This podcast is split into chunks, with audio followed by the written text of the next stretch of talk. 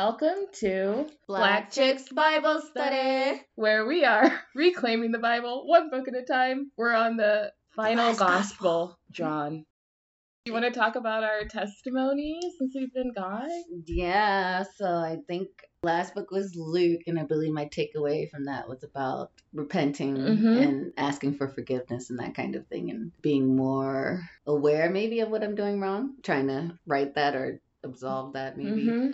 So I would say I definitely in the beginning, I do remember keeping that in mind a lot actually. It's been a little while since we recorded it. I do remember having that in my back of my head and like actively thinking terrible thoughts sometimes or doing something Hmm. very petty and then immediately asking God for forgiveness. Like, I'm so sorry I did that. I, like, I know I'm weak and had a really bad moment. Like, I, I did a few things that I definitely was not proud of and out of character. okay, so basically, long story short, my roommate came home while I was playing music and decided that she wanted to drown out my music. So she Mhm. put her music on very, very loud. And I turned my music up louder than hers. And then she turned hers up even louder. And I was just using a little teeny speaker. And so I decided to go to my room and get my Sonos speakers because you're not going to outdrown my Sonos speakers. And sure enough, yeah, I mean, I won that battle quite frankly very easily. And at the time, I was very proud of myself and I was like, haha, you know, like very Mm. like, but then also It felt bad. it went on longer. So what happened was that she cut her music off when she realized that I couldn't hear her stuff downstairs, you know, Mm. anymore. Cause she came down to like peep the scene and be like, check it out to see if I could still, you know, you could still hear her music. And she, once she realized she couldn't, she went upstairs and turned hers off and then proceeded to threaten me. So then this repeated, I think, two more times. Yeah, she Mm. came home, put her music on loud. Same thing happened. I turned mine up because the thing is, every time she turned it down to you know or turned it off, I would turn mine back down once I realized because I don't care to listen to my music at a ridiculous max Yeah. level. Like that's not what I'm trying to do, but it's just a certain point. And then the third time she left and came back in, she came in and played her music at a reasonable level, and that was that. But it was like over the period of like two and a half, three hours or something. And I just felt like that was such a waste of my life. Like, you know, being engaged in this stupid Mhm. battle and doing that. And I was working, so I was kind of distracted at work too. So then I also was just like, I felt like I needed to ask forgiveness because in that particular time I was not taking the higher road and I didn't care to Mm. take the higher road and I was being petty about it. So Mhm. um, there were some other things I did along the way too that I didn't really care for. and I won't share. okay. Um, but at the time, I just couldn't. I just felt so vindicated in what I had to do that I did Yeah. it. Even though I knew it was wrong, I did it anyway. But then later, I definitely was like, I don't know why I did that. Like I'm stupid to a level that's not me. You know, like it just like it, that's just not who I am. So even though I did it in the moment, like I always had this like Guilt gu- about it. yeah guilt and like why did I do that? That was Yeah. At the moment, it felt like haha. Very immediately after, it was like really Was it worth it? yeah, like really, Yeah. you just did that. You're stupid. Um, but further, more aside from all of that, Uh-huh. there's testimony does not directly related to the readings last week, but just in life. I would just Uh-huh. like to thank God, friends, and everyone who helped me out of that living situation. Yeah. As I mentioned, um, you know, got to a point where I didn't feel safe anymore, and Yeah. honestly, it wasn't even really my choice. It was just my friends being like, you got to go. And they just came and were like, you're leaving. You know, I couch surfed for a little bit. Thank you to those friends that went their homes to me and all that. And my friends, they actually were like, you know, we got to get you out of there, but I don't have the money saved up. And then uh, they were like, do you mind if we start a GoFundMe for you? And normally I would say no, but it just felt like one of those times where it was like, Such a dire situation. yeah, I was like, sure, whatever. I don't care. Because I don't know, maybe it was God. Something in me was like, just do it. Sure enough, I think it was 68 people donated. More than half, I had no idea who they were. Um, one stranger in particular donated over $600. I did, don't know this person from Jack. And so that was just a really good, like, okay, there are still good people out there, and there's people who just do nice things just because, you know, Mhm. like there are truly nice people out there. So it was definitely a mood lifter, and it was nice, and um, something I never even really thought was gonna happen. I didn't, you know, I was like, oh, maybe I'll get a couple hundred dollars, Mhm. but the fact is, the matter is, I got enough to put my entire deposit down, which was freaking a lot, and then also my first month's rent. Otherwise, I wouldn't, I wouldn't be where I am now, and I'm in a much better place right now. Where we're recording from, so this is like a huge testimony that you made Mhm. it to the new frontier, a new place. Pretty nice recording. apartment. Yeah, so yeah, no, it's much better so far. I'm very happy. My dog has changed for the better. Much more chill. Slowly but surely, I'm sure I'll get much more. I mean, I'm already a huge weight off my shoulder, but it's also still not like a situation I'm completely done with. And obviously, you're gonna have to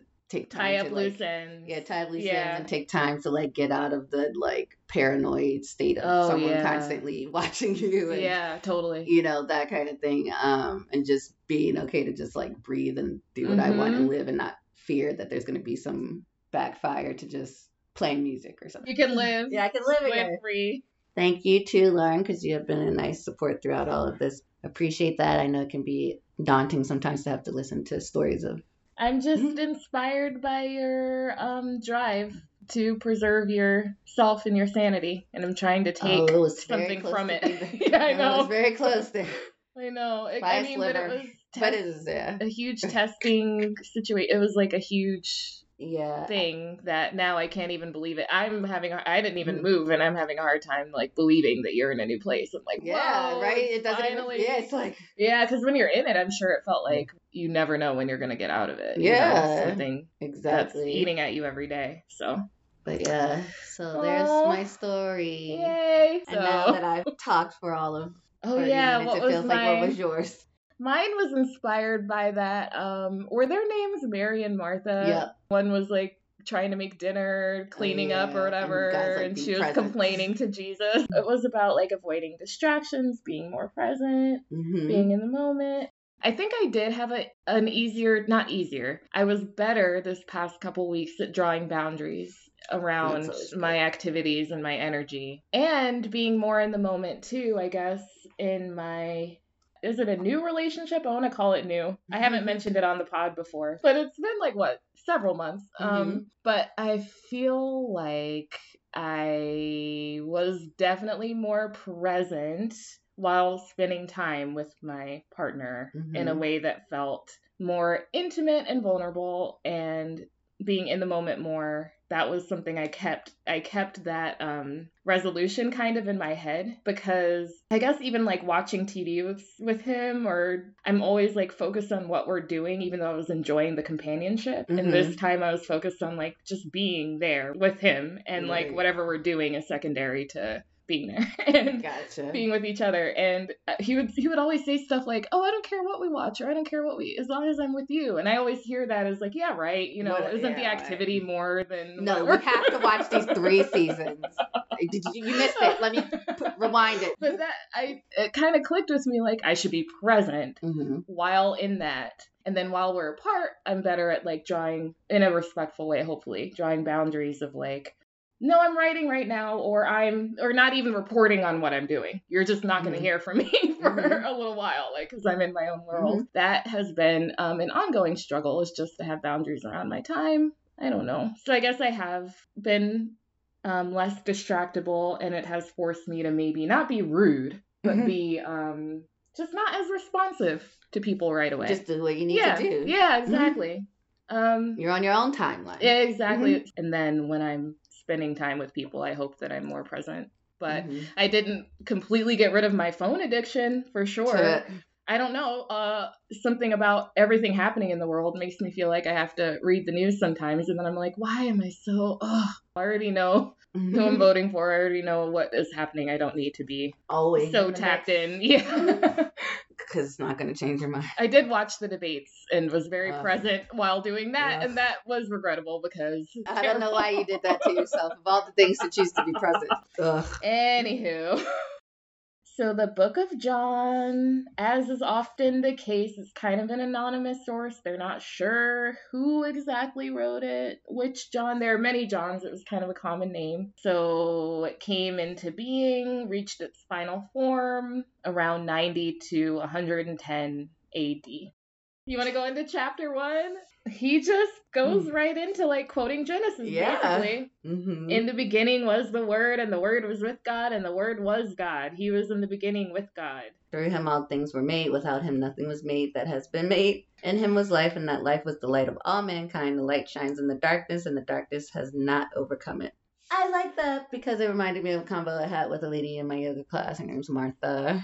I had explained to her some of the things that have been going on um, with the roommate situation and stuff like that. And basically saying that she pointed me to a passage. I, we haven't got there yet, I don't think. But basically, it was saying why the devil and demons are so like annoyed with everyone else. And it's basically because they know that their time is limited here. So they try to take as many people with them and stuff because like they know their time comes to an end basically. And I don't know, that just reminded this passage reminded me of that. Like, because Hmm. it's like darkness is not going to ever overcome the lightness because that's how it's written. Like, lightness is going to win. And that's why the people who are still in darkness or in the evil ways, like, are so evil because they know their time is limited basically. So there Mm. are evil people and there are good people, and the evil people know their time is coming, so they are scared. Basically. Okay, basically, yeah. I Yeah, liked yeah. um verse six seven eight nine.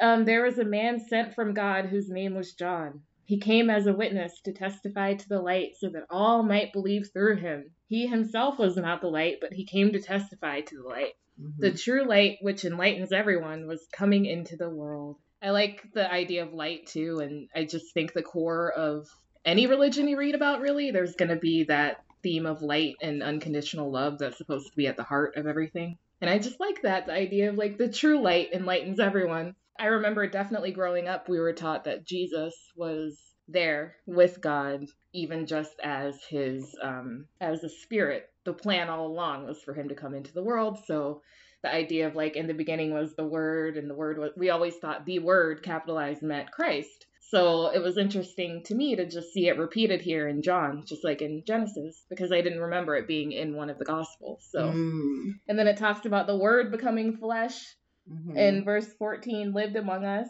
that was something too that came through i feel like in this book was the simultaneous uh, humanity and divinity of jesus like the idea that he is light personified but he's also man Mhm. um it came through more in this gospel to me like Yeah. both at the same time you know That's true. he really did lean into that like the light the creation of the world and jesus coming out of this light it came through way more here And the communion, the eating my flesh. yeah, that was a lot more intense in this Mhm. for sure. Yeah, I like too in 17, the law indeed was given through Moses, grace and truth came through Jesus Christ. So, this evolution of like, it's not just the written law, it's the idea of grace and truth itself that Jesus is here to personify and spread and become and literally die for. That there's something bigger than just, you know, the legal stuff written on the scrolls. I also felt like this um book had a lot more Jesus speaking. I don't know, Mm hmm. much more like just the red text and the like Mhm. words of Jesus than the other ones Mhm. did. I felt like there were some where the whole entire like chapter was like red, and I'm like, okay, mhm. Yeah. Apparently, so I was doing a little reading from a Bible scholar who has written books on this and I I just did not ever maybe I knew before and I Mhm. forgot, but I did not realize that we don't have the originals of any of this stuff. So they found so many differences between the gospels but also Mhm. like from older copies. So a lot of the Jesus words, I mean, we're already dealing with people with hearsay and people repeating and writing things down years later, but I didn't realize that some of these authors were writing based on other books already written and they added words. They're so they were filling it in. yeah, they're adding a lot to what he said, but I do like the version of Jesus that comes out in this. hmm Um, chapter two. Chapter two, I felt like this was a new story. Yeah, why didn't I notice that this wasn't? Mm. Didn't that seem like a a glaring omission from older? I I, was like, it was what? a, I was like, this is a completely new story because this is But talking about a wedding. a familiar story. It's the turning the water into wine. Yeah, but it's like at a wedding. Like I don't remember anything about a wedding. When I heard the water into wine, it was always like the same way as like the fish and the you know, like it was something like that, but not like this. I don't know. Like I felt like I mm. don't remember the story at all. Like him being at a wedding. I remembered it being a wedding and him the big barrels of water being turned, but man, I did not notice it being Mhm. gone in uh, like every other gospel, right? Yeah, Maybe no, I'm wrong. missing. No, Okay, no, they yeah. didn't talk about the story at all. No, they, Yeah. he never. They never mentioned Jesus turning water into wine in the other gospels. Because basically, it's just, yeah, people are out of wine. He takes all these barrels of water, turns Mm-hmm. them into wine. Verse 10 The steward called the bridegroom and said to him, Everyone serves the good wine first, and then the inferior wine after the guests have become drunk, but you have kept the good wine until now. So save the best for last. hmm And that was the first of his signs. Yeah, this book is more concerned with like pointing out the different signs that he's the Messiah, basically, because they're all like looking to validate hmm whether he's the one. Then he goes to the temple Mm-hmm. in this chapter, which we did before, where he destroys all the. This one, it seemed like he was more destructive, like because like he goes to the temples in the other chapters, and he basically is like condemning them for selling things in the, you know, making it a marketplace. But in this version, verse 16, he says, He made a whip out of cords and drove all of them from the temple courts, both sheep and cattle. He scattered the coins of the money changers and overturned their tables. Like, I don't remember him being actively like, get out, you know, like that kind of thing. So I thought that was an interesting difference. In, I in this remember version. that from I remember Matthew, turning maybe. tables. Oh, okay, but not But yelling not at them like to get yelling and whipping cords like, like that. He was know? angry, man. And then um, the Jews are asking him to prove, you know, that he has authority over Mm. anything. And he says that um, the way he's going to do that in verse 19, he says, Destroy this temple and I will raise it again in three days. Mm-hmm. And they're all thinking he's talking about the temple. And I thought it was funny again that they're like, What? This took 46 years to build this temple and you're going to raise it up in three days. But like Mm-hmm. really, he's like, nah, fam, I'm talking about this body. My body is a temple. Like Mhm. that's what he meant, but they didn't get it, and I found that quite humorous. it took me reading one of the gospels and then reading another one to be like, oh, the temple. He's talking about like his resurrected body. like his self, and I think that's where the saying comes from, where everyone's like, your body, Your body's is a temple. Oh yeah, duh. Mhm. Yeah, that makes sense. Chapter three, I don't remember this guy. Do you remember Nicodemus. No, not from the other gospels. Oh yeah, yeah, but just yeah. in general. I was like, I don't remember him. the le- a leader of the Jews. you know, he's hearing, I guess, about all these miracles that Mhm. Jesus is performing. And then it seems like he actually is like kind of defending Jesus, right? Like, because he was kind of like, oh, well, clearly he has God within him if he's performing these things. Yeah. Whereas other people were like questioning, all the other Pharisees and stuff were questioning them. hmm And Jesus tells him basically, like, no one can see the kingdom of God without being born from above. So Nicodemus is Mhm. here to be like questioning Jesus, like, how can that happen? How can one enter a second time into the mother's womb and be yeah. born? So the whole idea of being born again, I Mhm. guess, is from here. Verse 5 Jesus answered, Very truly, I tell you, no one can enter the kingdom of God without being born of water and spirit. I always liked that idea of the idea of like people having a Jesus year or whatever, like dying to yourself and being reborn in a spiritual sense is very appealing to me because I feel like trauma is such a universal thing. None of us ask to be born or be Mhm. born in whatever circumstances we're in. So the idea of like dying to your own ego and being reborn into this sense of like boundless love and having a fresh start the ego death thing is really Mhm. appealing to me in terms of like spiritual life like being born of water and spirit the whole ritual of baptism and the idea of like having a belief that um yeah that renews you you're not the same person I liked verse 12 where he says, I have spoken to you of earthly things and you do not believe me. How then will you believe if I speak of heavenly things? Hmm. I thought that was like a cool diss to like the people who just are, you know, asking him to constantly prove himself. He's like, well, Mm. I've already laid it down to you in the dumbest, you know. yeah if it's not resonating with Yeah. you yet yeah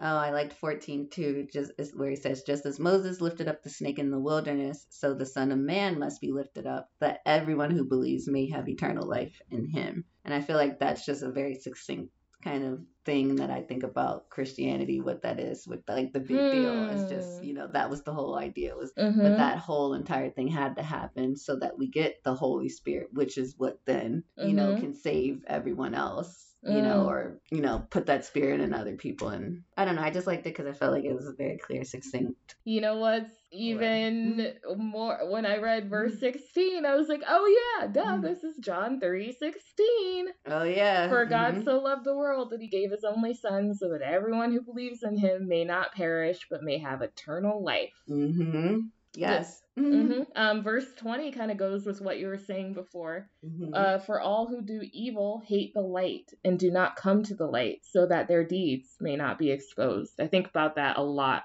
there's something I like about our culture being more about exposing people and like people Mhm. because it, it's more accountability. Like you should be out there like living If you Everybody- think what you're doing is fine, then why? yeah live out loud just let everyone see like everything i don't know Mhm. but they, but i also am obsessed with privacy and like solitude and i Mhm. love that but something about it spiritually resonates of like all who do evil hate the light those who do what is true come to the light so that it may be clearly seen that their deeds have been done in god Mm-hmm. to me i don't know i guess it's just really important as a spiritual being or a person who cares about ethics treating people well living right i guess when i say the word god i mean love like unconditional love if you do things in love and are on the right wavelength then there's nothing to ever be afraid of or hide from maybe that's a very naive belief and it is a dangerous scary world so it's not always i don't know whatever i don't know it's not always like doable or applicable.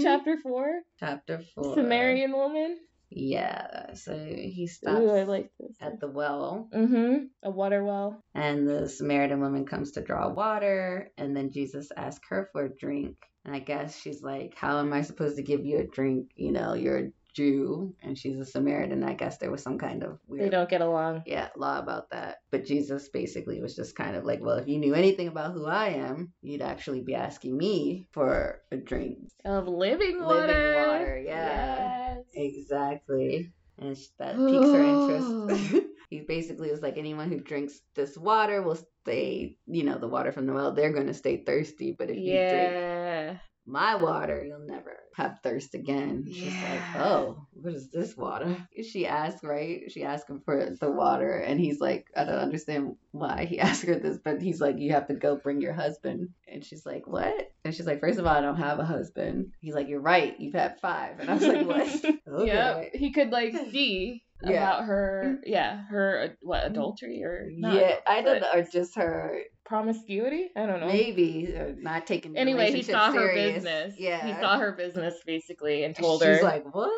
How do you know that? He was like saying something about how salvation is basically the Jews are the way to salvation Mhm. or whatever, and that like the true worshipers are gonna worship, Mhm. you know, the Father and the Spirit and the truth or whatever like that. Yeah, it says, but the hour in verse 23 the hour is coming and is now here when the true worshippers will worship the Father in spirit and truth. For the Father seeks such as these to worship him.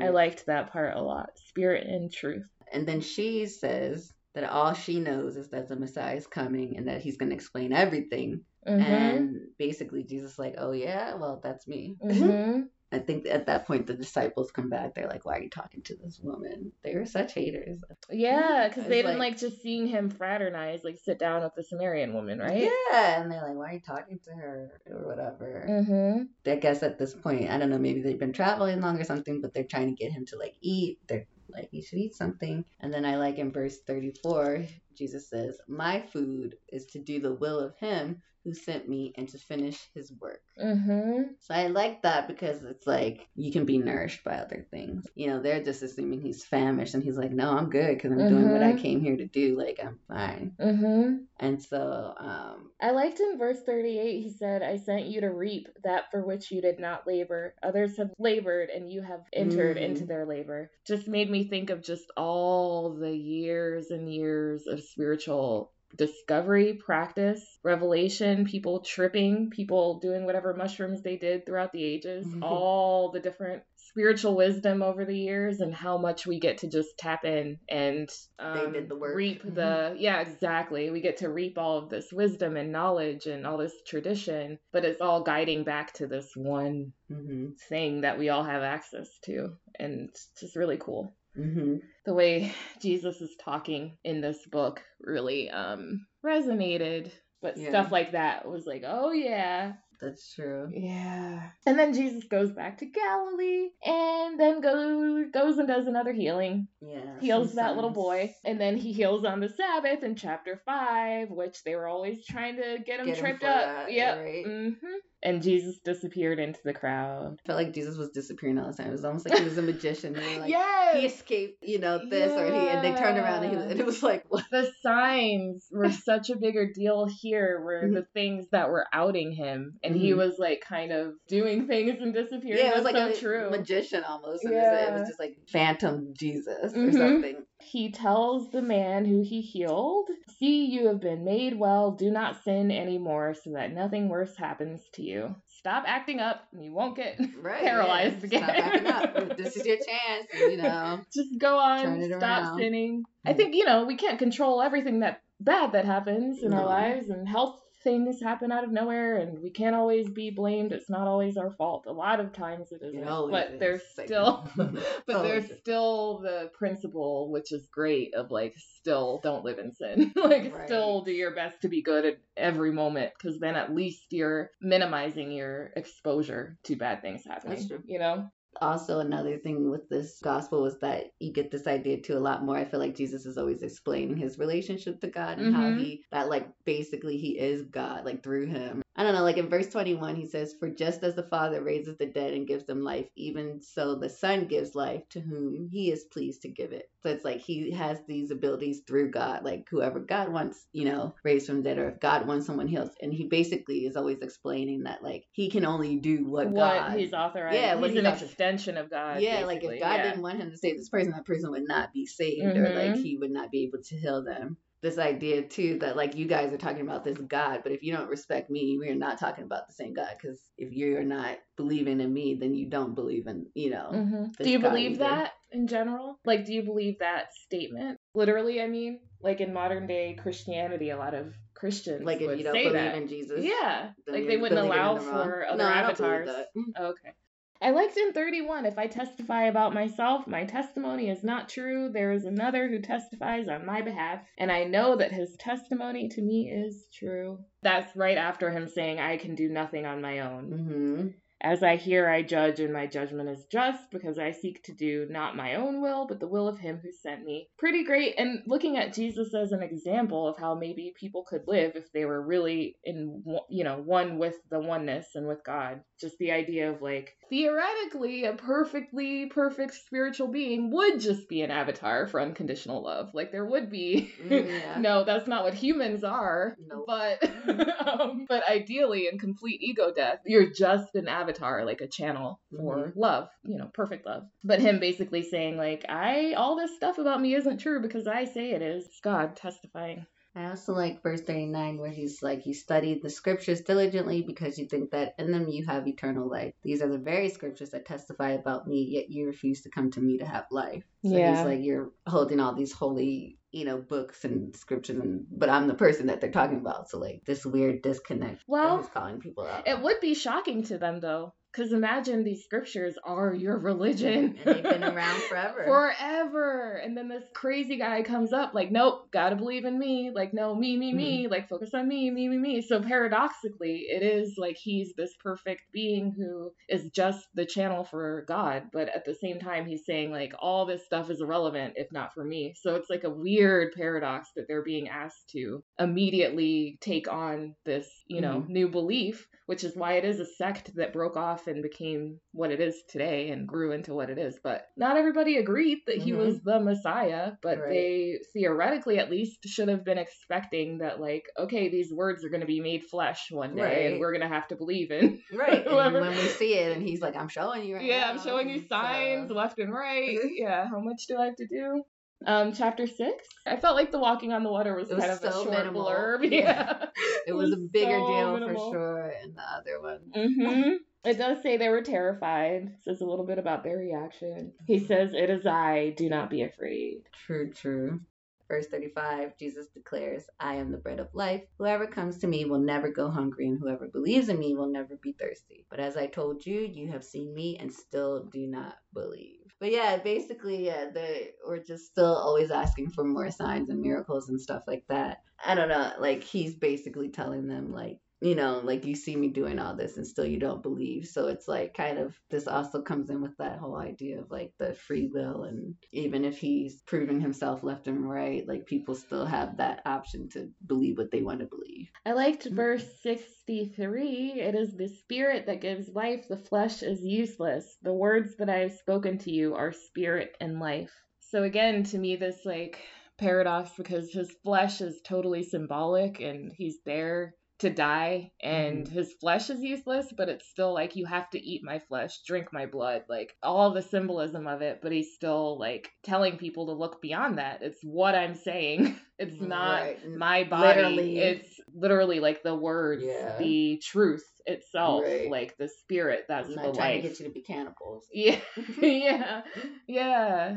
But I Um, think it's funny because then it says, yeah, a lot of people weren't down with that because they think, you know, they're like, I'm not about to eat flesh and blood. Like, so Mm. he lost a lot of followers over all of this. And uh, Wait, because was many disciples left, it says, because they were like not trying to like, right, that. right, right, right, right. They weren't getting the bigger picture of it. Right. Yeah.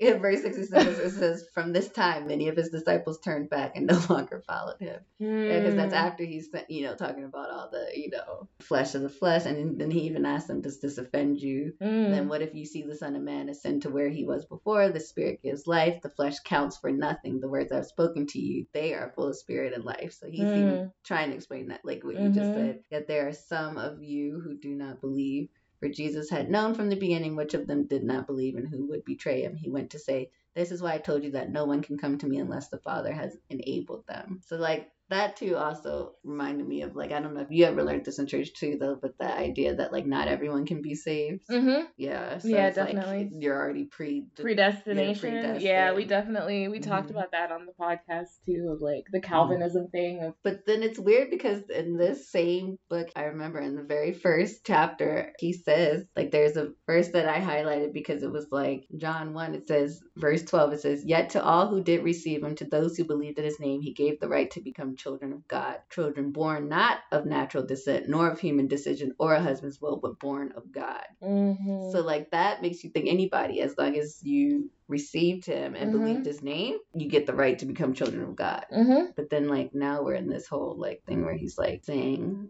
you know, unless God allows you to do it, like it's not your Mm. choice, it's God's Yeah. choice. It's tough cuz I feel like that is true about them. Yeah, both are true because I feel like there is this uh, enlightenment and this unconditional love and this what people call God that is accessible to everyone, but not everybody's able. Like See their it. heart, whatever's happened to them in life, whatever cuts them off from love is just it's not always their fault. It's just um, unfortunate, you know, that they're not going to get to that place, even though it's there and it's everlasting and it is as old as time. You know, not everybody Yeah. has the capacity. Fate kind of decides that for you, like to some extent. But what if you did believe in God? You know, like if you were this person who had an ugly heart, but you did believe. Then it doesn't matter if you what you believe as long as you're incapable of feeling or giving or receiving love. You know, then it Mhm. doesn't matter. I don't know. I don't know. Because the salvation comes from having this everlasting life, right? And if you're not in the experience of loving love and life, then you're cut off from it. Then the the spirit aspect of it, if you can't It's feel missing. it, yeah, it's missing. You gotta have And the some Holy people Spirit. have that- have Yeah, some people have that switch flipped where they're just never, whether you're a psychopath or something, who Mhm. knows? Like there's something that you, is preventing you from ever getting to that place. hmm I don't know. Chapter 7? Jesus' brothers. Jesus is trying to avoid Judea. Yeah, the Jews were looking for him, looking Kill to kill him. And his brothers, Jesus' brothers, said to him, Leave here and go to Judea so that your disciples also may see the works you're doing. For no one who wants to be widely known acts in secret. If you do these things, show yourself to the world. My Bible says in verse 5 For not even his brothers believed in him. Mm.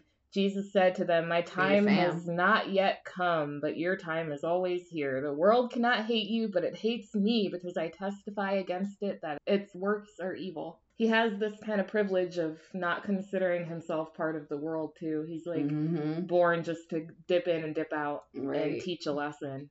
I Mhm. highlighted that part for some reason of him just saying, The world cannot hate you, but it hates me because I testify against it. Yeah, because I guess maybe he doesn't necessarily have to play by the same rules. He's not stuck here. it reminded me of a verse that we read in a previous book of like don't be surprised when the world hates you it hated me oh, first Oh, yeah. so you should kind of in his example um, not be afraid to piss off an evil system. Yeah, you know, if the system is evil, like you can live counter to that and know that you're going to be hated. And it's cool because you're probably right. Yeah. because the world is evil. so Yeah. if you don't like the way it's working, you're probably good. But yeah, but he does actually go to the festival. I like verse 18 while he's preaching. He says, Whoever speaks on their own does so to gain personal glory.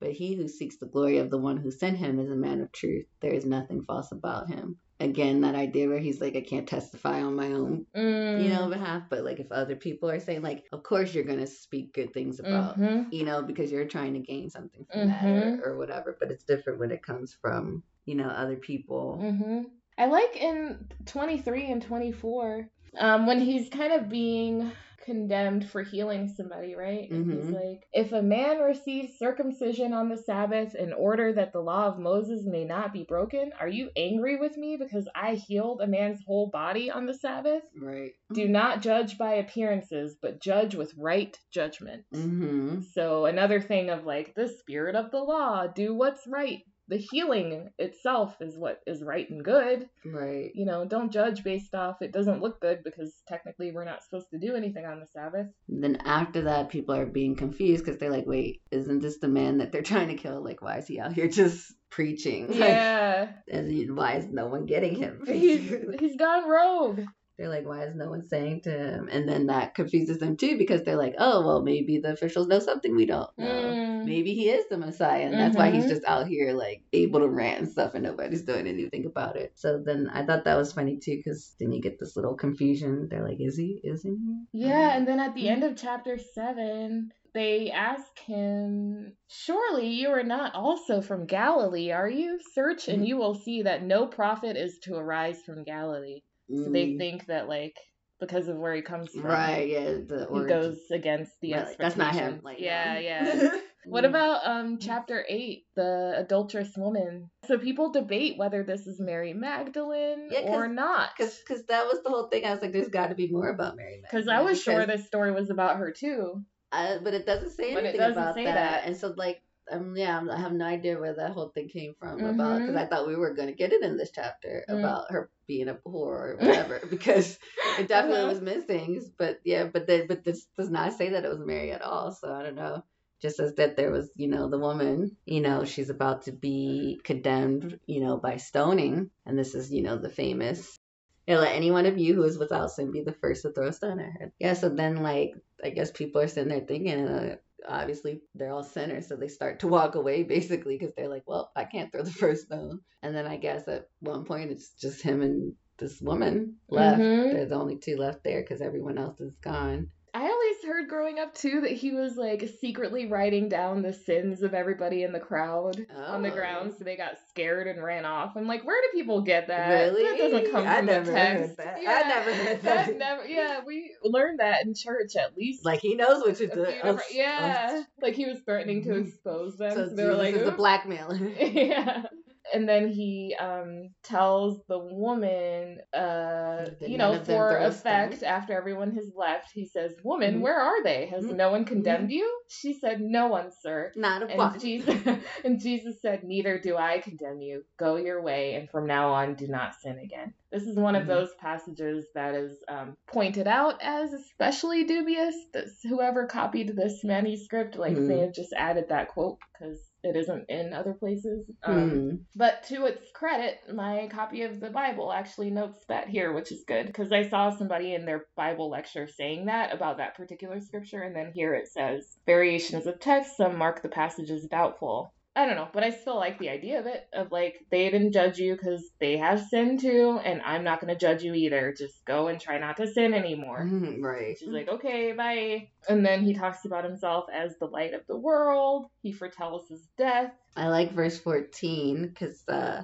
before that, the Pharisees are challenging him. They're saying, Here you are, appearing as your own witness. Your testimony is not valid. And he says, Even if I testify on my own behalf, my testimony is valid. I know where I came from and where I am going, but you have no idea where I come from or where I am going. Mm-hmm. You judge by human standards. I pass judgment on no one. Mm. And I just like that because it was like a very definitive, like, thing of like you're not gonna tell me who I am. Basically. Right, I know like, where I, already came from, where I'm going. Yeah, like he literally was here for a mission, and you know I, I know what your rules are. You need to have this witness and that, but I don't care. Like you have no idea who I am, and that's not gonna stop me from doing what I came here to do. I read this Mhm. whole paragraph, this Mhm. whole passage a few times, and I was trying to like wrap my brain around what he was trying to convey. Because Mhm. then he's like, Yet, even if I do judge, my judgment is valid, for it is not I alone who judge, but I and the Father who sent me. In your law, it is written that the testimony of two witnesses is valid. I testify on my own behalf, and the Father who sent me testifies on my behalf. Like, it just So feels he's like. trying to like play to their rule. He's like, if this is how you guys, if you want to go by the law, I can still give you. Yeah. This in law ah, terms, so like- he's saying like Mhm. in your law it's written Mhm. that the testimony of two. So it's like me and, God. Yeah, and the father, like, yeah, if you want to, like, he's trying to, I felt like he's just trying to, like, outsmart, you know, be like, well, technically, there's two of us. If you want to go by the book. There's me and there's God. like, Trust first, me on he's this. like, first of all, I don't need anybody else. But, but if I did, if I, you know, if you guys want to go by the book, yeah. It's so funny mm-hmm. because mm-hmm. before he just makes such a big deal of like I'm no one. I'm just Mhm. an extension of God. I can't testify on my own mm-hmm. behalf. It's God doing it. I'm nothing. And then he's like, nope, I'm two people because it's me and God. Like, Yep. It's like playing both sides of this, like on one hand, but he's doing it to everything he's doing is for effect because Right. the whole point is to bring about this prophecy and this fulfillment. So it's like justified. I was just getting a headache reading it, like, oh my gosh, like, wait, okay, what? you get your power through this source and then connect the Y to the Z to the X. Okay, sure. Makes, makes sense. Yeah. Then in verse 31, Jesus Mhm. said to the Jews who had believed in him, If you continue in my word, you are truly my disciples, and you will know the truth, and the truth will make you free. They say the truth will set you free, but first it'll piss you off. hmm I love that. It's not palatable. I thought it was interesting. I had 44, you know, highlighted because he's talking about, I think, Abraham's sons, and he's like, You belong to your father, the devil, and you want to carry out your father's desires. He was a murderer from the beginning, not holding to the truth, for there is no truth in him. When he lies, he speaks his native language, for he is a liar and the father of lies. I don't know. It's just like a very, like, you know, we always, like I said, think the Bible talks so much about Satan, but it really doesn't that much. from what Mm, I've seen, Satan, this yeah. is like but this is a very clear like you belong to your father the devil like you know like you're evil so that's why i was like mm, hmm We always love a Satan mention. Just Mhm. because, like, in Christian culture, I feel like he's such a big fixture and a huge threat that Mhm. I do like when he's at least mentioned in the Right. Bible here and there to justify that obsession. Yeah, and they get angry at him because he's basically comparing, he's saying that he's been there longer than Abraham. Very truly, I tell you, before Abraham was, I am. There's this repeating thing of I am. I Mhm. am the bread. I am the water. I, am, the, way this. the I am the the life great I am. Yes, is a repeating thing in this book. Um, so they picked up stones to throw at him, he but Jesus hid himself and went out of the temple. again phantom jesus it's like Yeah. he's a superhero and there's some weird batman or something So yeah, that must have sounded really crazy to them. Like, what? You're however many years old. You didn't see Abraham. They like challenge him on that of like, mm-hmm. no, you did. You weren't around for Abraham days. Um, in the beginning was the word. Mm-hmm. Chapter nine. this is when he heals the blind man His parents apparently did something to make him blind. but jesus says neither Nope. this man nor his parents sinned but this happened so that the works of god might be displayed in him that was the reason So that he could be healed. And so he does the whole spitting in mud, put it on his eyes, and then tells him to go wash in the pool of Siloam. Do you ever feel like that in life? Like things you go through, like, okay, this wasn't necessarily my karma. I didn't ask for this, but it's a miracle, like a testimony. It's the whole reason it happened. Because when I see your place now, I'm like, oh my god. Not that it made Mhm. anything more bearable that you Uh-huh. went through, but it's still like, wow, miracle. Like, what if everything works together for the good? Like, I always trying to spin everything as like, oh, but all this hellish stuff had to happen to, to get to this, I mean, did it have to though? Yeah, I, I couldn't just get here. I just think everything people's lives is just what it was supposed to be. So Oh, at the end of the day, Uh, yeah. Could you have got to it? Maybe, maybe there's another universe we'll never where you know. did get to it, and Yeah. you're doing it in a different way. There's just so many different ways, but You never right know. now we're here, and this is what was happening, and It is an adaptive thing to be like, my blindness wasn't for nothing. I was blind so that this miracle Messiah could happen. heal me in That front would of great. everyone. I mean, I would like and to then have that. Maybe it does feel like it's. Who knows? Um, I liked in 39, Jesus said, I came into this world for judgment so that those who do not see may see, and those who do see may become blind. And then later on, if you were blind, you would not have sin, but now that you say we see, your sin remains. Another paradox, but just speaking to the um, idea of spiritual enlightenment. Like when you think you have it, you totally can grasp it. It's like revelation will make you go, wait, what? I know nothing. Like, oh my gosh, Mhm. there's so much more to be discovered about like reality and spirituality and this great spirit and everything. Like, oh my gosh, I know nothing. So it's like you think you see, but a revelation will make you blind. Like, I know nothing. Like, imagine these Jews. Like, I thought a I a thought I Messiah was supposed to come from this place and do this and look like this. And like, So wait, you're the. Messiah? Wait, much. what? I'm blind now. Like, what is even real? But then, if you're blind and you have no hope, the revelation just gives you eyes to see and hope and awakening and enlightenment, and just that it can have that effect of improving everybody, no matter what Mhm. your stance is. Either you think you know too much or you really don't know anything. You're, I don't know. That just was beautiful to me reading that. I like the idea too, like that it closes on if you were blind, you would not be guilty of sin. But now Mm. that you claim you can see, your guilt remains. Mm, yes. so you can't use that ignorant. It's kind of like that hope forgive them for they know not what they do. Yeah, yeah. But like if you're gonna say that, you know, You have to be can see, accountable. then now you gotta yeah, be Yeah. accountable for your actions. Whereas if you're blind, you know, you can't. You're not as guilty of the sin because you just Right. don't know. You're not. You're just blind. Yep. yep. Chapter 10.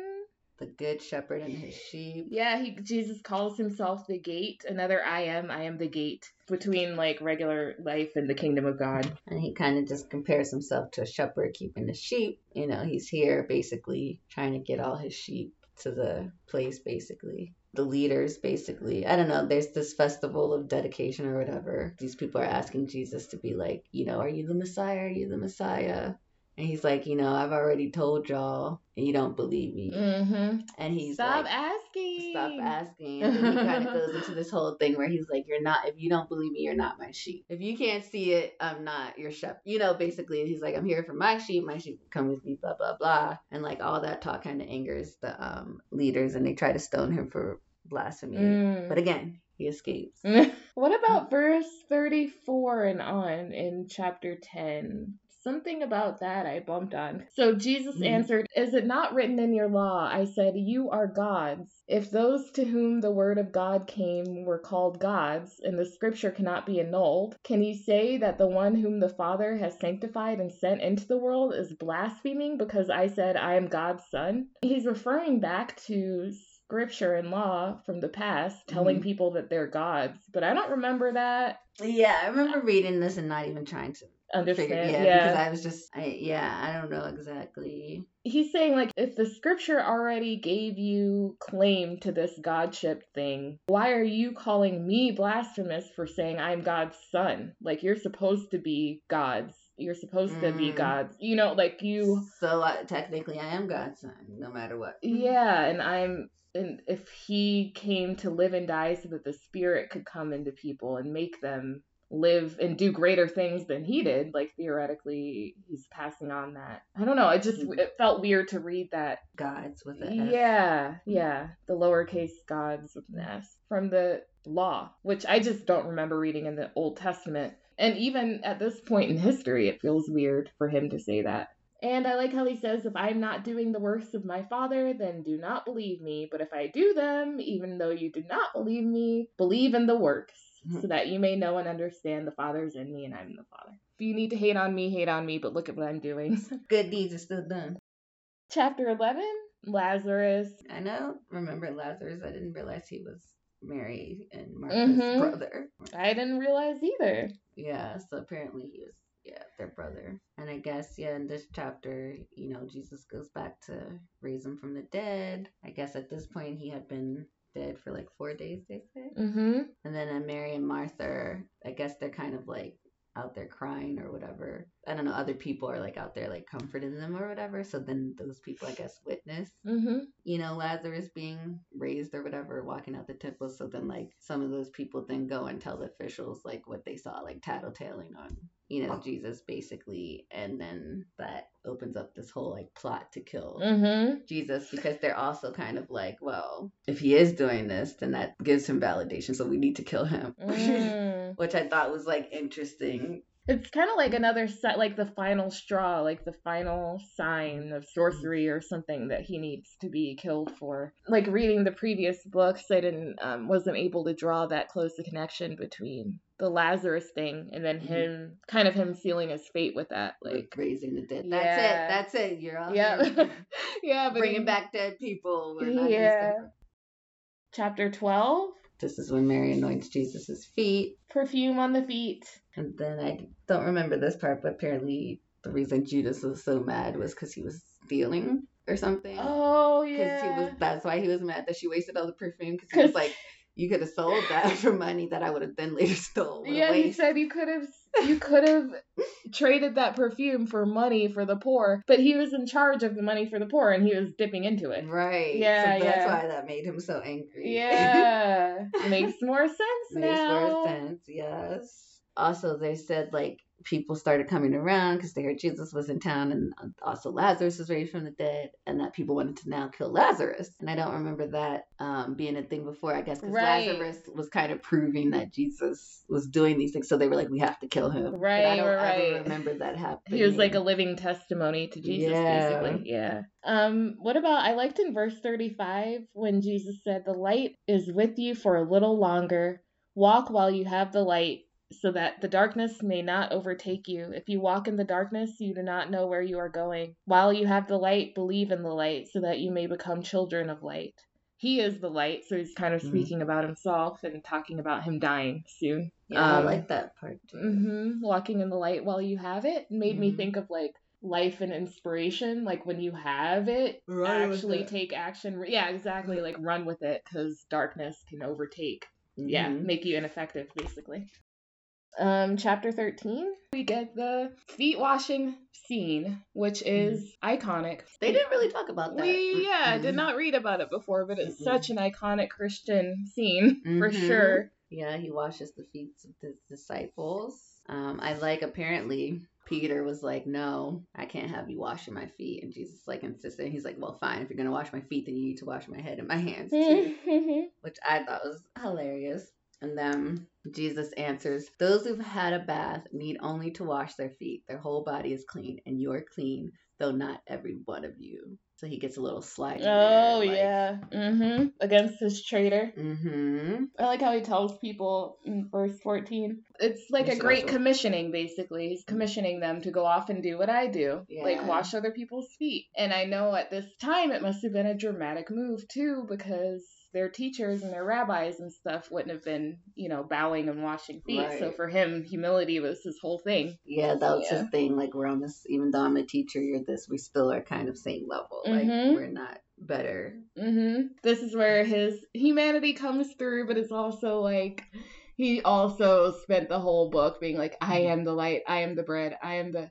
So again, Oh, but just we a still great, yeah, but we're still. I'm human. I'm Mhm. no better than you. I'm just, you know, just go be like me. Just that paradox and that continual theme of human, God, human, God. And then he commands them the new commandment love each other like I loved you. He Mhm. foretells Peter denying him. Mm-hmm. And then chapter 14, verse 6. That's the famous. Yep, Read Jesus said to him, I am the way, the truth, and the life. No one comes to the Father except through me. Um, Philip asked him, "Lord, show us the Father, and that will be enough for us." So they're still freaking asking for signs and all kinds of Mhm. stuff. So Jesus is just Mm. like, "Dude, you don't even get it yet." Like, you know, and kind of explaining that if you see me, you see the Father. Because again, Mhm. you know, everything that Jesus is doing is by way of God. Basically, he tells them if they love him and follow him, they're going to be blessed with the Holy Spirit. Yeah, I liked this section of him telling what the Holy Spirit was going to be. Like, Mhm.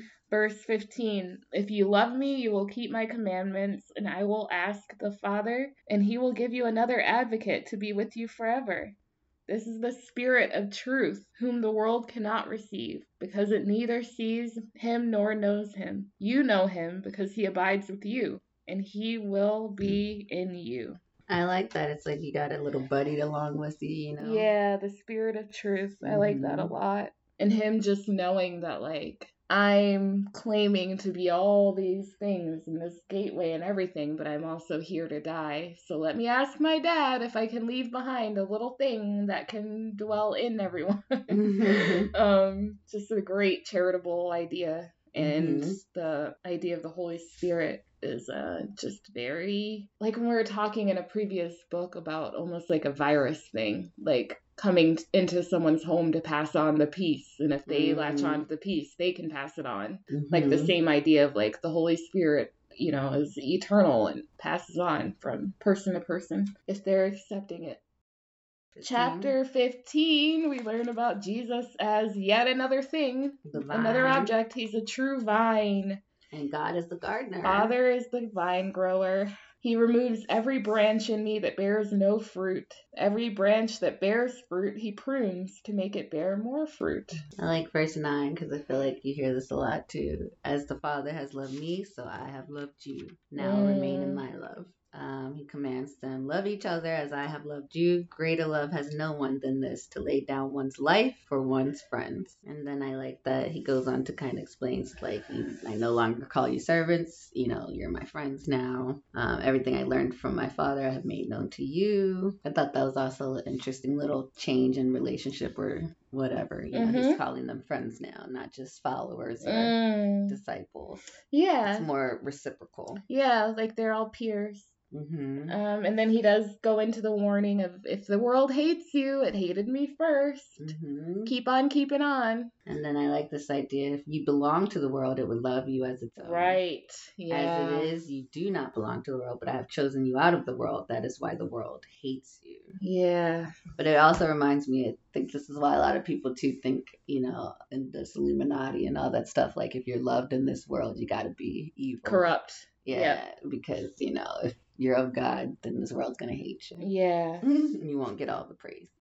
Chapter 16 The Work of the Spirit. I love this. There's this whole section about the Spirit coming in. He will prove the world wrong about sin and righteousness and judgment about sin. I liked in verse 12, 13, 14, 15. I still have many things to say to you, but you cannot bear them now. When the Spirit of truth comes, he will guide you into all the truth. For he will not speak on his own, but will speak whatever he hears, and he will declare to you the things that are to come. He will glorify me because he will take what is mine and declare it to you. All that the Father has is mine. For this reason, I said that he will take what is mine and declare it to you. So I always just love the idea whenever he's talking about passing the torch, making other people kind of live in his example, passing on this tool of the truth, the spirit, all of that, like to arm people and make them effective.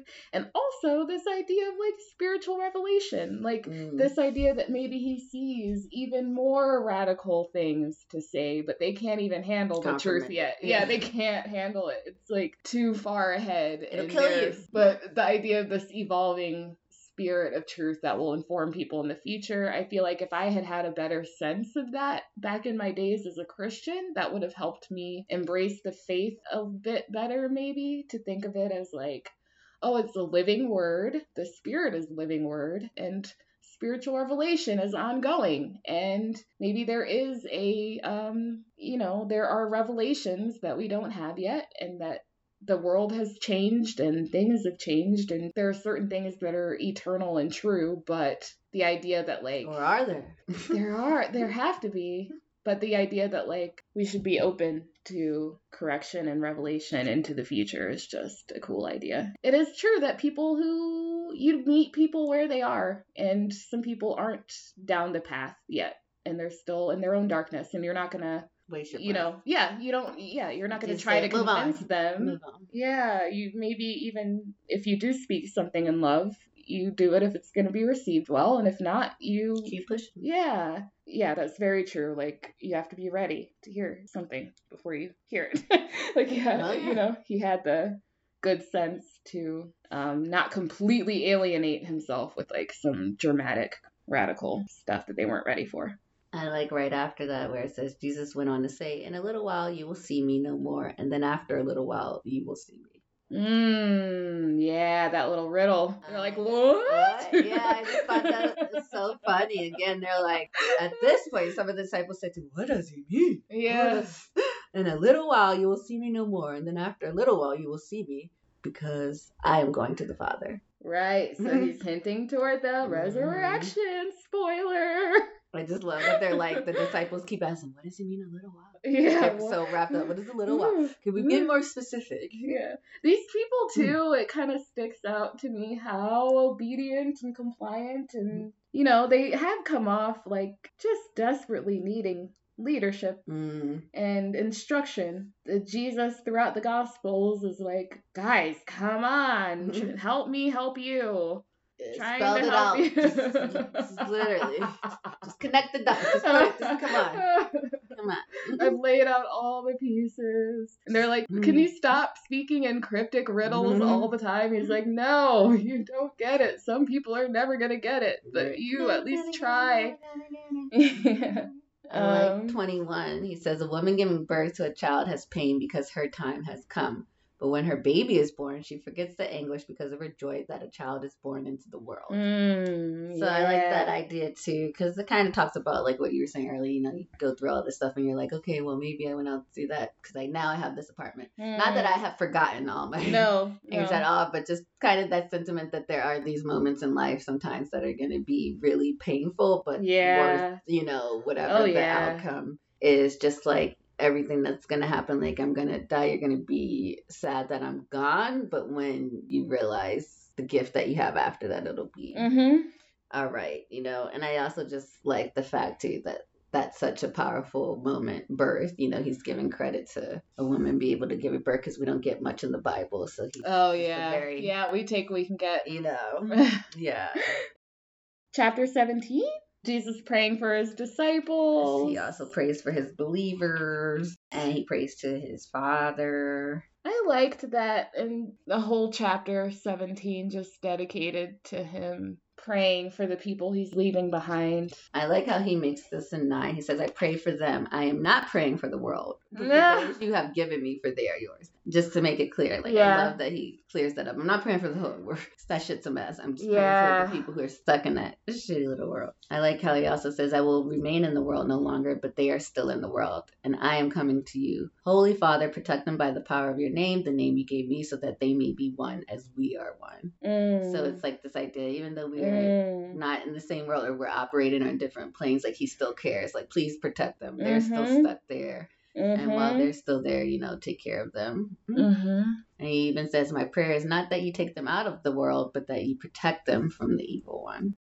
Chapter 18. He's arrested. We got Peter Mhm. denying him. I don't remember this part, but in this version, officials start questioning him about stuff, and I guess he gets a little smart and they slap him. And then they take Jesus to Pontius Pilate, who basically tells them that they need to judge for themselves.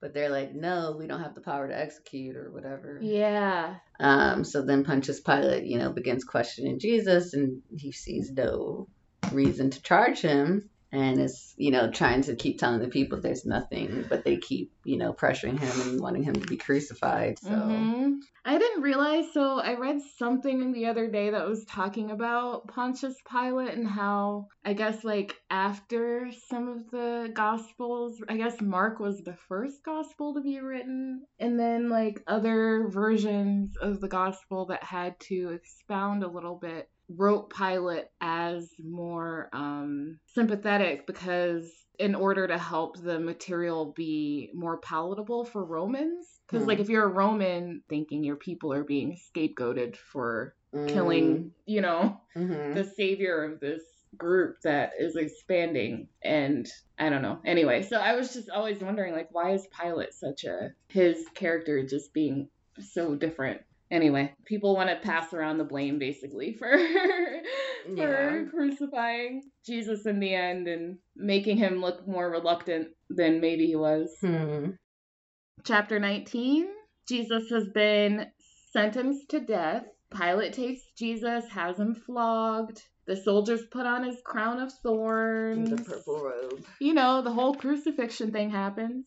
Mhm. Um, one thing that was different was him being thirsty, them giving him the sour wine, and then it says here that he actually his- took it. Yeah, Like drank it and took his last breath out. once I read that, that he actually did drink it and Mhm. said it is finished. I remembered that scene, just Mhm. that you know from certain movies or Right. just the idea of him like um taking the wine out of the cloth that was like soaked in wine, you know. Mhm. Um, another thing was, I think this was also in the other Gospels, but he wrote, Pontius Pilate wrote a thing that was basically like Jesus of Nazareth, King of the Jews, or whatever. hmm And then this version, they're like getting mad because they're like, no, instead they should say he claimed, he was," you know, because they're Yeah, not- make it clear yeah, he said that. We're Mhm. not saying he we don't claim him. But basically, I liked it because Pontius Pilate was basically at like, I said what I saw. He's like, don't you get the irony? I'm putting it here to be funny. He's the king of the Jews. Get it? Haha. Ha. He's being crucified for claiming that. Yeah. Um, that was funny that it went into that detail. Mm-hmm. Um, so he says it is finished after he has his wine and bows his head, gave up his spirit. mm-hmm. They bury him. Oh, and also, I don't remember, did they do this in other versions? Because I guess there was this thing where they were like making sure that um, they were dead or something because there was something going to happen on the Sabbath. So they told them to break the other prisoners' legs. But since Jesus was already dead, they didn't break his legs, but instead they put a spear through his side. Oh I yeah, I, remember. didn't remember that either. I remember it though from, you know, we used to do Stations of Our Cross. Or Stations of Oh. the Cross at our church. Uh huh. Uh, the school I went to, they would do it. And so every year, and I remember that being part of the Oh really? I never Mhm. did that. I never Yeah. like knew what that was. I would Mhm. hear about it. I don't not know if it was more because that was just the Catholic school. You know, we didn't do that at the church I went to, so I don't know. Maybe it was more of like a Catholic thing. Yeah, it's definitely a. Catholic thing, but Oh, I just never knew what it was. Like I would Mhm. hear it referred to and not yes. know how They you just do hit it. all the. It's like a reenactment, basically, of just the whole thing. Yeah, I forget where it starts, but yeah, I just remember there's always a scene where Mary Magdalene's like wiping his face with the towel, and then she shows it to everyone, and it's so dirty, and it has Jesus' imprint, and uh, there's just all this like the the like major parts, I guess. That's what the Shroud of Turin is, is right? Is his face supposedly in Oh, mud that- on the cloth. Oh, I is think, that what yeah. that is? I don't know. Yeah, I never had that. That's funny. but- Um, chapter 20, Chapter Resurrection, Mhm. and appearing to Mary Magdalene. Um, and then like so Peter and another disciple, I guess, go running to the tomb. They don't see him there. Mm-hmm. And then yeah, Mary has the vision of the two angels that come Mhm. to her basically. They're asking her why she's crying, but then Jesus appears and he's like, Mary, and then you know she sees him. And then he appears Mm-hmm. to the disciples. hmm And then I like in this version it says, verse 22, with that he breathed on them and said, Receive the Holy Spirit. If you Yeah. forgive anyone's sins, their sins are forgiven. If you do not forgive them, they are not forgiven. So it's like he's passing on that power to them. And then just the idea that he like breathed into them, the Mm. Spirit. And then doubting Thomas, right? Jesus Mhm. appears to Thomas. hmm Who's funny because I only hear him by name now. I don't remember Thomas being called out as a disciple Oh, previously. right, right, right. We haven't really talked about him or focused on him, and he hasn't like barely been mentioned, if at all. But now he's here doubting and Mhm. saying, "Unless I see the mark of the nails in his hands and put my finger in the mark of the nails and my hand in his side, I will not believe." Yeah, gruesome. Mm-hmm. But it happens, and then he's like, all right. and he tells him the whole point is um verse 29 jesus said to him have you believed because you have seen me blessed are those who have not seen and yet have come to Mhm. believe it's like faith you know You know. you can be in the darkest of dark but if you hear of the light and believe in it without seeing it that is pretty dope Mhm. that convicted. Yeah, the conviction. Um, and then I loved in verse 30. Um, now Jesus did many other signs in the presence of his disciples, which are not written in this book. But these are written so that you may come to believe that Jesus is the Messiah, the Son of God, and that through believing you may have life in his name. So I like that there was just kind of this mission statement. That's why there. it was very meta. Like this is why I bothered to write this down. Chapter 21, Jesus appearing to his seven disciples that are around. Yeah, Or story seven of his the, disciples, I mean. The fish in the sea again, and they weren't catching any fish. Mm-hmm. Course, when Jesus came, oh my God, they had so much fish they. That's how they knew. What they saw this like hazy Mm-hmm. anonymous figure, right? Like on the shore, and the Mm-hmm. person tells them like, "Hey, try fishing right now." They're like, "What? Whoa! Mhm. Like tons of fish! Oh, it's Jesus! It's him!" Yeah. So it's like he's even after his death and coming back, he's still performing these signs. Like, look, it's me, Mhm. guys. Remember this? now you have more fish than you know what to do with. Um, Actually, we can have breakfast now. Yeah. At the very end, it says Jesus did many other things as well. If every one of them were written down, I suppose that even the whole world would not have room for the books that would be written.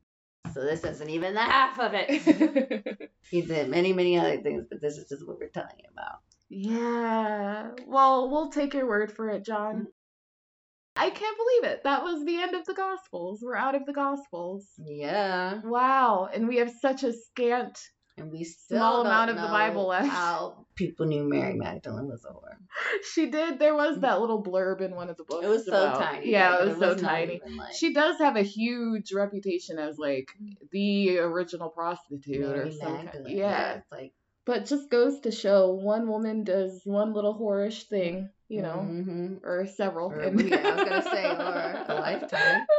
and that's just how we know her, even though she's barely mentioned in the Bible. She's scapegoated. Right. What are you thinking about your Takeaway. Thinking about taking myself away from the From this Bible for a while. No. I, you know what?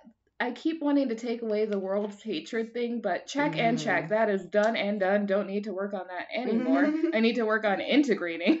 Um, I do need to spread more love. That would be good. Um, Always. uh, maybe I should write my mission statement. Your mission statement. Yeah. You know how they tell people sometimes, like, that's the thing that people should do? Almost like making a vision board. Hmm. Like, you write down your statement of, like, what you're. I'm coming here to be as bad as I want to be. Yeah, I came here to be a badass bitch. No. Uh. but I thought uh, that, the, like, a week ago, I was reading something. They were talking about mission statements. I was like, I always meant to write one. I should do that. And then just commenting now on John, how I like that he included his purpose. Yeah. if, you know, just a couple little blurbs. The whole reason I did this. Yeah. May know this. So I need to go back to the drawing board, really, and just write out my mission statement. That's a simple enough thing to do. That sounds. Then you can read it on the next one. That's what Ooh, that would be very vulnerable. Maybe, maybe I will. I'm trying to find it, but basically, I remember I wanted to take away. It was basically something kind of along the lines of like, I know who I am or whatever, and I don't care mhm. what y'all say. hmm I came here to do a mission. I know where I Um, come from. I know where I'm going. Yeah, Yeah. basically that one. Yeah. Chapter 12, verse 35, where he says, You're going to have the light just a little while longer. Walk while you have the light before darkness overtakes you. Whoever walks in the dark does not know where they are going. Believe in the light while you have the light so that you may become children of light. Basically, just, you know, going with the good, Mm. holding on to that and growing with that instead of like just being lost and Mm. stuck in the dark with no direction, you know, because that's Yeah. just wasting time and kind of just like And whatever. demoralizing and depressing too. Yeah, all of that. So Yeah. yeah, I'm just gonna take that away and hopefully walk with also more purpose and then I wanna be in the Um, light as you mhm. are in the light. Do you remember that song? don't remember that one. I don't, but I'm gonna listen to it. Yeah, I couldn't find the other passage, but basically just knowing where it came from, where I'm going, Mm. and also just because I have a tendency sometimes to, even with just this apartment, it's Mm. good to get advice from people, but you know, I also know what I like and have my own style at this point. It's just Yeah. the things where I'm always just like, don't let other people convince me of what I want, and just Yeah. being like, whatever, I don't care. Have like your purpose and Yeah, yeah, exactly. my my own vision and yeah. executing it. So that's that. Wow. Well, congrats on your new era in freedom and escape out of the wilderness. And congrats to BCBS for making it through not only the Old Testament, but now the Gospels. Woohoo! We're, we're in our final leg of like what I would call the rest of the Bible. Purposely kind of slowed it down for you guys because as soon as we hit Revelations, the world ends. so- Right, right, right. Your theory is yeah, when we're done with the podcast, the whole world is ending. Yeah, that's Okay. the whole purpose, the mission. I know where I'm going. I know where I came from. Okay. But yeah, uh, bcbiblestudy.com. We're at BCBS podcast. We'll be back in two Sabbaths. What book is next? Acts. Acts is Acts next. is yes, next. The book of Acts. Acts, okay. Yeah, some people doing some acts. Anyway, um, keep the faith, keep on trucking. Um, listen again in two Sabbaths to more Black Chicks Bible Study.